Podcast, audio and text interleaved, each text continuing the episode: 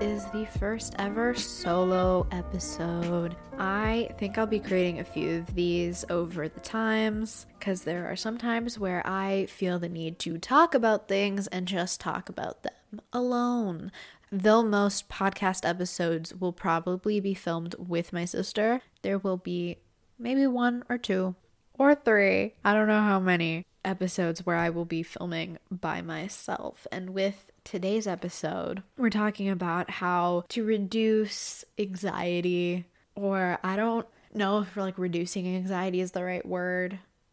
Coping with anxiety could be a word that I could use, I guess. I don't know. But with, I'm someone who has suffered with anxiety for quite a while and I've come up with a few strategies to coping and maintaining it. I think that's the wrong word to use, but I'm gonna use it anyway. Through therapy, I've also created some other ways of how to reduce anxiety. So, I'm to talk about a few of the few ways that I reduce or calm my mind with anxiety.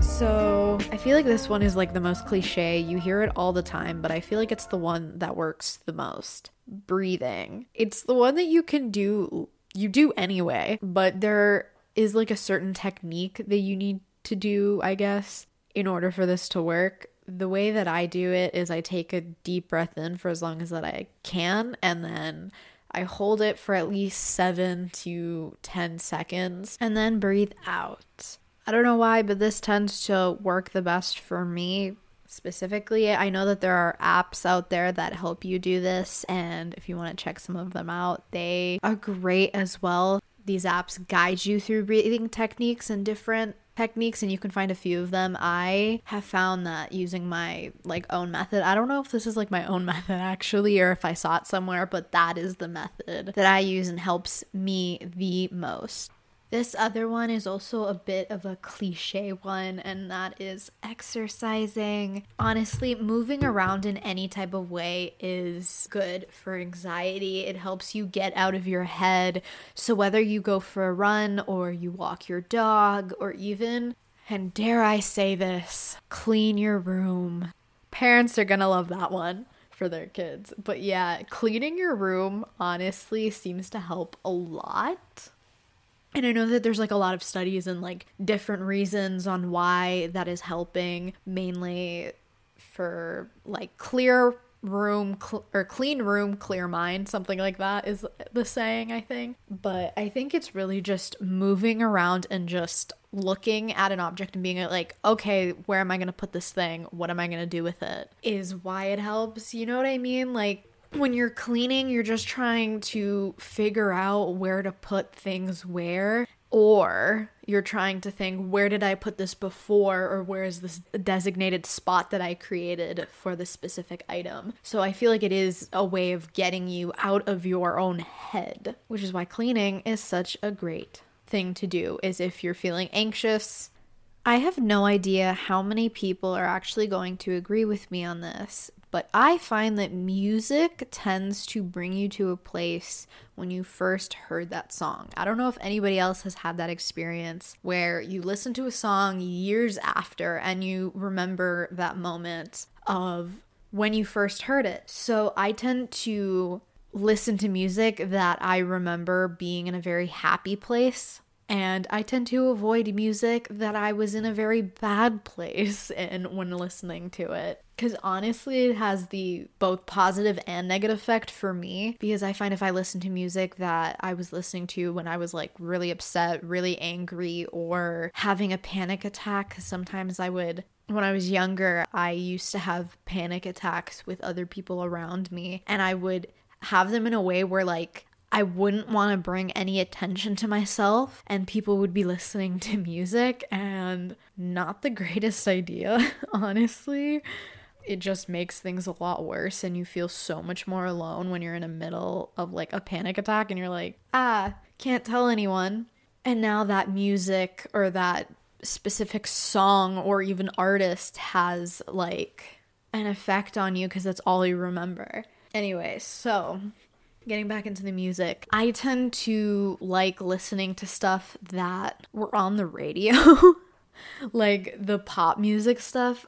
I also started listening to indie music. I don't know if that's weird, but there's I've been getting recommended on YouTube of these playlists of like these chill indie music playlist stuff on YouTube. I think I said that way too many times. And I've been listening to those because I don't know what it is, but they're pretty chill and they're yeah, I don't know. I, like I don't have like an emotional affiliation to that specific music, I think. So, and I don't remember anything from it because I've never listened to it. So that's why I like it. And it's honestly pretty calming. It's not like anything that has like a strong beat to it. I don't like that type of music. I don't know why. I just don't like music with like loud beats in them. So I tend to go for like more of the chill type of music.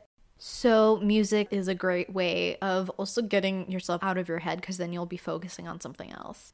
This next tip is one that I learned through therapy, and it's asking if these thoughts that you're having are helpful. Weird, right? The thing with anxiety is that it is not logical. I think we said that in the last episode. Anxiety does not have logic behind it. It's the absence of logic. It's also thinking way too far in the future on things that you just can't control. So, for example, recently I've been editing the podcast, and while I was editing it, I had this moment of like, I want this podcast to be something helpful. And I thought this podcast isn't going to help anyone. And in that moment, I was freaking out because I'm like, this, it's not going to do anything. No one's going to like it. Does any, anyone even need this? And I stopped and I went, you know what? How do I know this isn't going to be helpful? No one's heard it. No one's given me any feedback. This is just me being mean to myself. And who knows, maybe someone will find this helpful.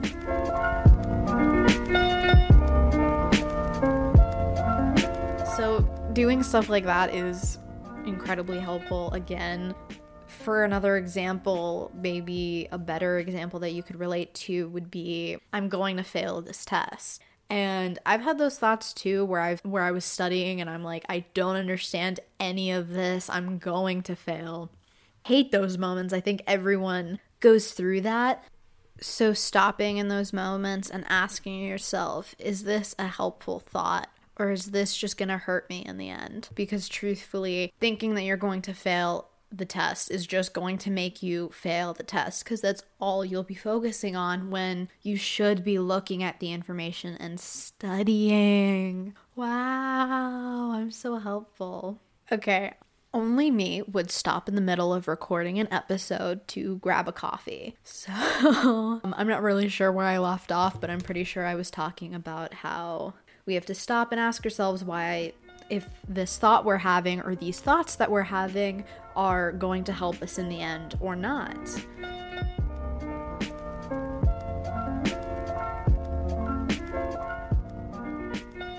So, this is another one that has to do with your thoughts. It's called the 79 rule, and it's basically based off of this theory that we carry up to nine thoughts at a time in our head. And the premise of it is if you have seven positive thoughts, you will be more of a happier person. Whereas if you're more, if you have more negative thoughts, you're going to be more negative. I don't know how to explain that other like that's the most simplest explanation that I can think of.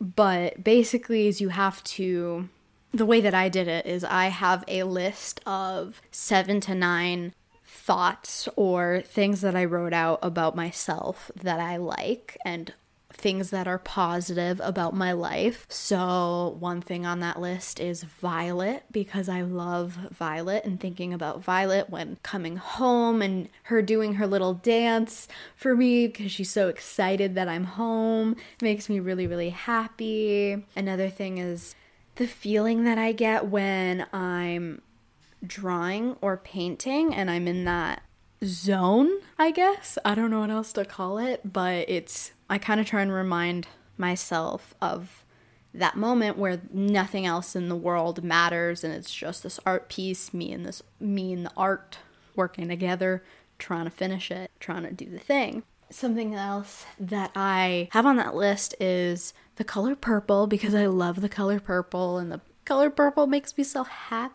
So I have a lot of things that are purple because of it. I love the color purple. It's one of my favorite colors ever. Anyway, moving on. Well, actually, not moving on. The entire point of the 7 to 9 rule, I feel like I didn't explain it, is that you create seven positive thoughts out of nine thoughts. You try and make majority of your thoughts in your head happier to lower your anxiety, get rid of the depression. I think a plane just flew over. I don't know if you like heard that, but there was a lot of rumbling. It was not my stomach.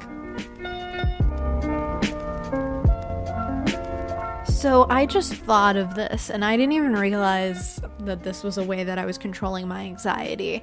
But for those of you who don't know, who've never seen me before, well, not seen me, heard me before, who have no idea who I am, I bullet journal and I use my bullet journal to help me plan out my days. And that way I'm not so taken back when I find that I have something to do. And it also gives me an idea of what I need to do during the day. Like, it helps me keep track of which videos I need to upload and edit or considering the fact that I'm the editor for both my channel and the Cassie and Lizzie channel, there are a lot of videos that I'm editing at the same time, and the bullet journal helps me keep track of those. So if you're someone who is in school right now, or I don't think there's school happening at the moment as I'm recording this, I don't know about when you're hearing it, but if you are in school or work or whatever and you have a lot of deadlines or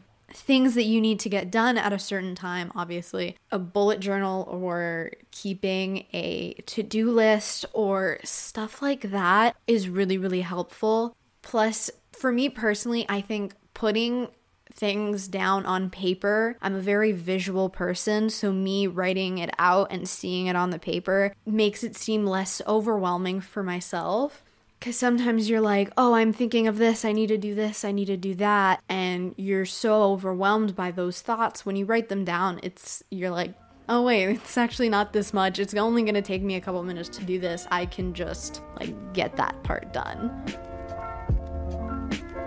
Okay, so people are home right now and they're watching TV, and I have no idea if you're going to be able to hear music or talking in the background. So if you do hear that, know that it's my parents watching TV and that I can't help it. But I'm going to quickly mention something else. With that to do list, what I also do coupled with that is I try and figure out how much time is try and figure out how much time I need to do the one task and I create a timer on my phone or on my computer or somewhere and let's say I want to edit a video and usually it takes me at least I would say an hour and a half to do like the rough stuff, importing, getting the clips in line.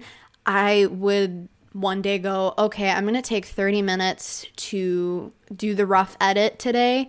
And in 40 minutes, I'm going to do something else and I'm going to do this and then I'm going to come back to editing. For me personally, I can't stick to one thing for a very long period of of time if that makes sense. Like I can't just continuously keep doing one thing for more than like 30ish minutes. Uh, and even that is like gets me sometimes because I get distracted.